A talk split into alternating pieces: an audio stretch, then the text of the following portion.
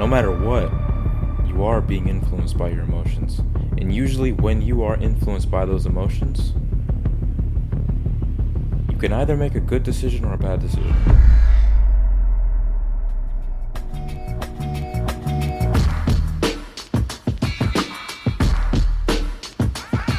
I've heard from many people, whether or not they told me or I could just tell by their nonverbal behaviors, that finding your purpose, or by them finding their purpose, is quite difficult.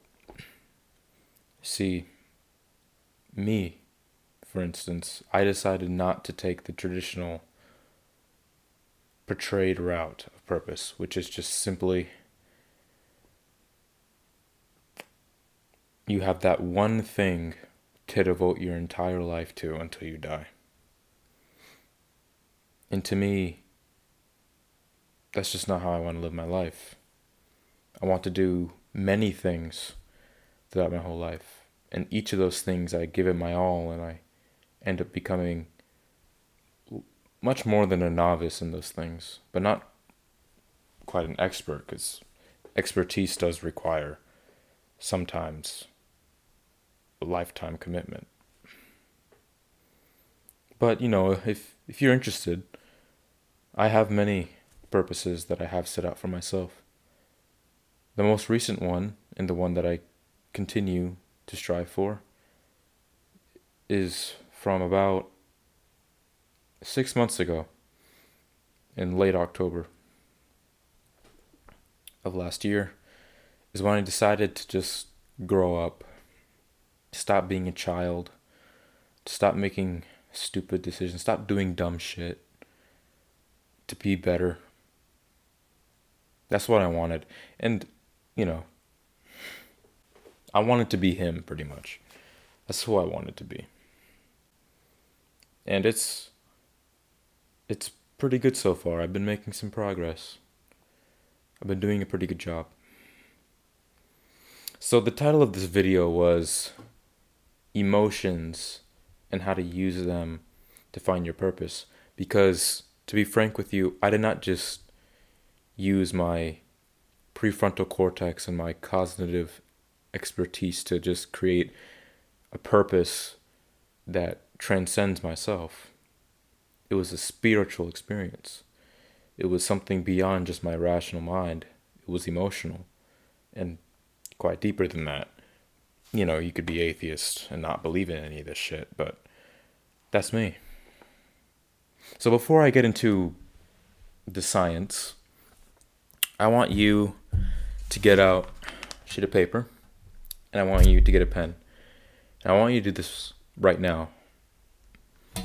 You and I, we are going to write down 10 things that we want to accomplish by the end of this year.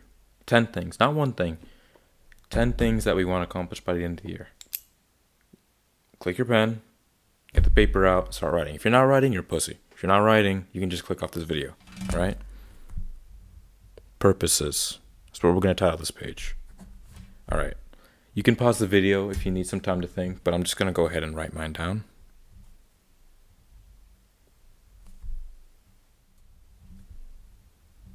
All right.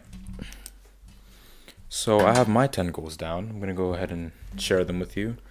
My first one is to reach 100 plays on a podcast episode, to read 10 books by December, finish the Quran, get an internship, profit 100% from the stock market. I have like 70% down, so I'm almost there. Bulk up to 170 pounds, eat a healthier diet take my family out when I can afford, get a place to live, and develop a good credit. Those are my 10 goals to reach by the end of this year. So, by now, you should have 10 as well. So, now what we're going to do is look at our goals or purposes, and whichever one that we feel is the absolute most important to us, We're going to circle that one.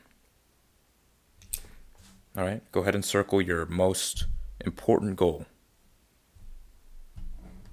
All right? And you can pick one to three in case that you have multiple that are extremely meaningful to you. But for me, I'm going to circle only two. All right? The ones I circled is to reach 100 plays and eat a healthier diet. All right? The rest of them, violently scratch them out. All right? I want you to just give it all your frustration. Cross them out right now. Get them out of there. You don't want them anymore. Want to know why? Because you're only focused on the most important things. For me, it's just two things. Congratulations. You found your temporary purpose. Whether it's one, two, or three of them, you found a purpose. And I want you to think for a moment. What did you feel when you were thinking about that one really important thing that you wanted to do for such a long time? How did you feel when it came across your mind, when you put it on paper? Did you feel excited? Maybe even ashamed that you haven't done it yet? Well, let's delve into the emotional part of this.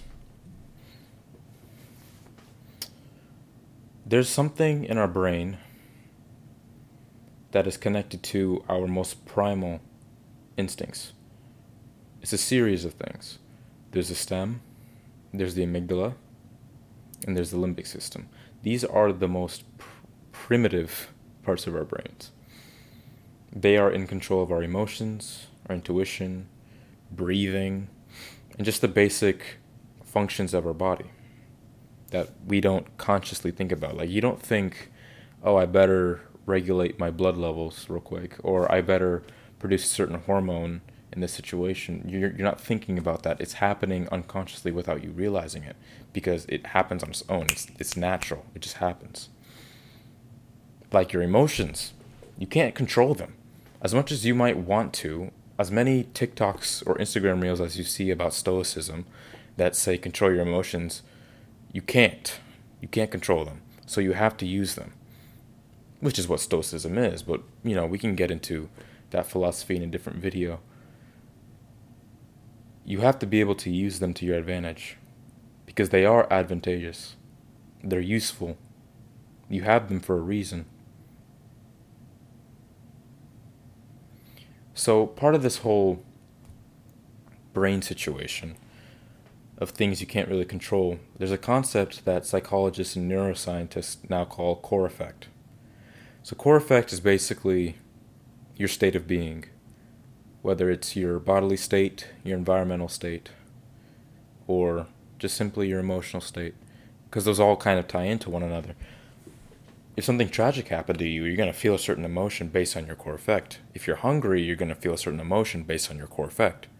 Like there have been studies done that suggest that officers are more likely to not grant parole to convicted individuals if it's close to lunchtime. Meaning, when they're hungry, they're simply more disagreeable and more irritable, so they're not going to give you any sort of favors because they're hungry. They don't want to be there. Um, I'm going to go ahead and quote an excerpt from a scientific study on NCBI.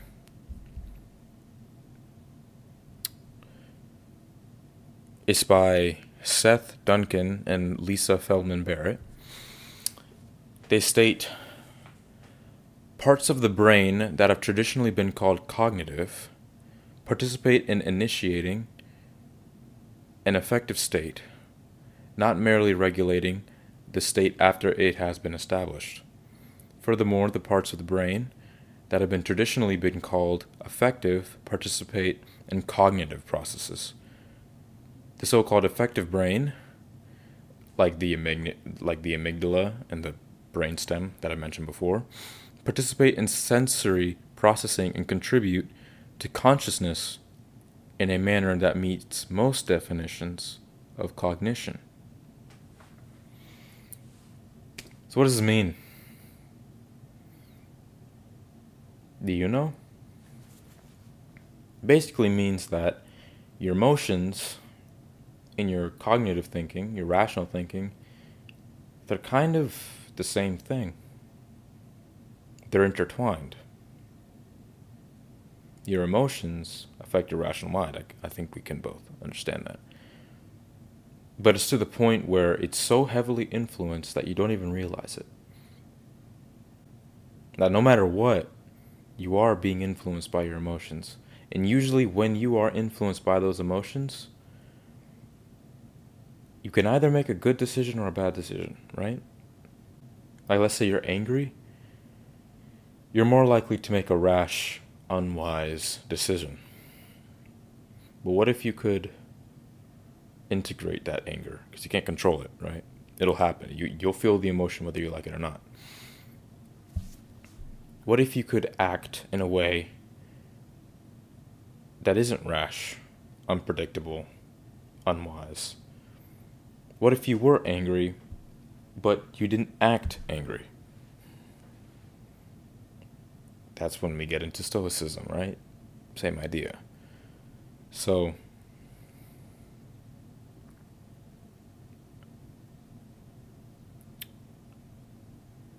you have to identify your emotions before you can actually utilize them. And identifying emotions is a difficult thing to do. Like it's not always easy. Sometimes you feel a type of way, but you can't describe it using one English word. Sometimes it's a series of different emotions all at once. Because it's not that simple. Emotions aren't simple. I'm not going to tell you, oh, right now I'm feeling happy. Because there's so many other things going on. Like it could be excitement, enthusiasm, I could even be tired at the moment, but I can still experience some form of positive emotions. There's so many things going on at once. So for you, if you want to identify your emotions, it's going to have to take some practice, it's going to take some time. See, what I do is I meditate on it.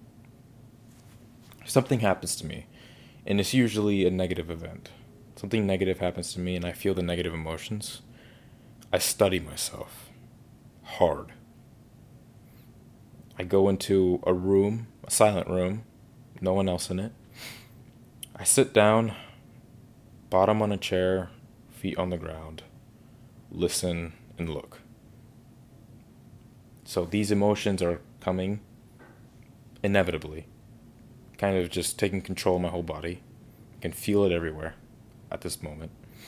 And then the thoughts provoking me that is causing this emotion emotion also comes into motion. So, what do I do about this? I analyze these thoughts and I think, okay, what, how do these thoughts make me feel? Maybe it isn't anger, sadness, disgust, disappointment, any sort of negative emotion, shame, guilt, all of them. It could be it could even be all of them. And then once I realize how it makes me feel, try to understand why that's how I feel. Let's say, for example, I feel shame. Let's say something happened that was fully within my control, but I ended up not doing anything about it. And it ended up making someone else's life worse. I would feel a ton of shame and guilt. Because I'm very susceptible to those two emotions, which we can talk about in a moment. But back to the topic. The reason why I feel shame and guilt is because I didn't do something. It's because I didn't take proper action at the proper moment. Now, instead of sitting there and crying about it and feeling regretful, immediately what I do is I create a purpose I use the emotions that I feel to create something to make life better. In this case, to make the person that I failed, their life more bearable. Like, let's say they asked me to take them somewhere for something very important, and then I just forgot about it. And then they missed a huge opportunity for their life. Well, my new purpose now is find them another opportunity. Do what you can to give them another opportunity. And I'll devote as much time and effort as I can into that purpose. Because that's a purpose. It's a reason to live, right? That's what purpose really means. So, now that we know that our emotions heavily influence our rational mind and they heavily and they can heavily influence your purpose on finding it let's use them with the ones we created. So for example the reason i wrote down reach 100 followers is because i have an emotion that reflects hopefulness that reflects excitement enthusiasm and positivity because i enjoy creating content you know even though editing a Instagram reel or a TikTok takes like two hours for a 10 second video, I love it. I enjoy it. It makes me feel good, right? Seeing your hard work pay off. So I wrote that down. That was an emotion that I felt, right? And also eat a healthier diet. I actually feel somewhat shameful in some sense because I know my diet is not that healthy. And I know I could always do better, but I'm not. So I created a purpose just now.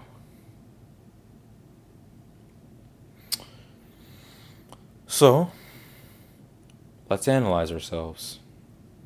Let's figure out why did we write this purpose down and how do we feel when, when we did it. You know, you could pause the video, take a second to do that. But now that we're done with that, now that we reflected on why we feel this way,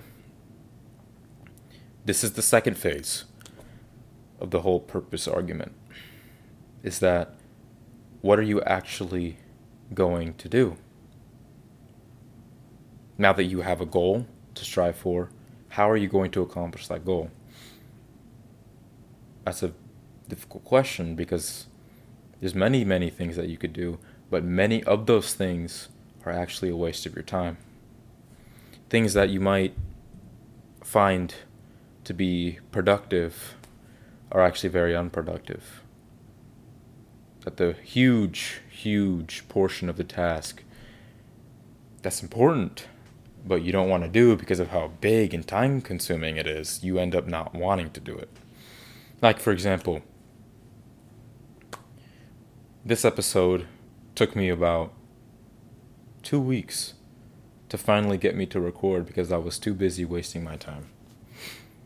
I was creating edits, liking comments, updating profile pictures and thumbnails, things that actually don't matter that much. Because the most important thing when it comes to content creating is actually creating content. Sitting around, oh, changing a, a, a logo banner or responding to comments, haha, or liking comments it's not going to get you anywhere. To grow a channel, you have to upload, you have to create content, you have to record, you have to turn on the camera. This took me a while to do. You see, because I'm growing too. You, you and I are growing together in this scenario. So, for let's say your goal, I'm guessing could be maybe a fitness goal. Maybe it's similar to mine, you know, bulk up, or maybe you want to cut down. So, you have a certain fitness goal what is the most important thing when coming to fitness? It's not counting your calories. It's not doing any of those bullshit stuff. It's picking up weight, lifting it, and then eating a lot. Doing the thing that takes like two hours of your day. That's quite painful for some people. Even myself, exercising can be painful every now and then, especially the really hard workouts. But, you know, gotta do the shit that sucks sometimes. I appreciate you watching this video if you've made it this far. Um, this is going to be a multiple part series. Yeah, that's why it says part one. The next part is going to be about certain rules you have to follow to fulfill your purpose and more in depth on the whole issue of focusing on that one important thing. Because there's a lot of components in that one important thing that we have to discuss and we have to formulate, conceptualize, then move towards it. Thank you for listening. Thank you for watching. And I will see you in the next episode.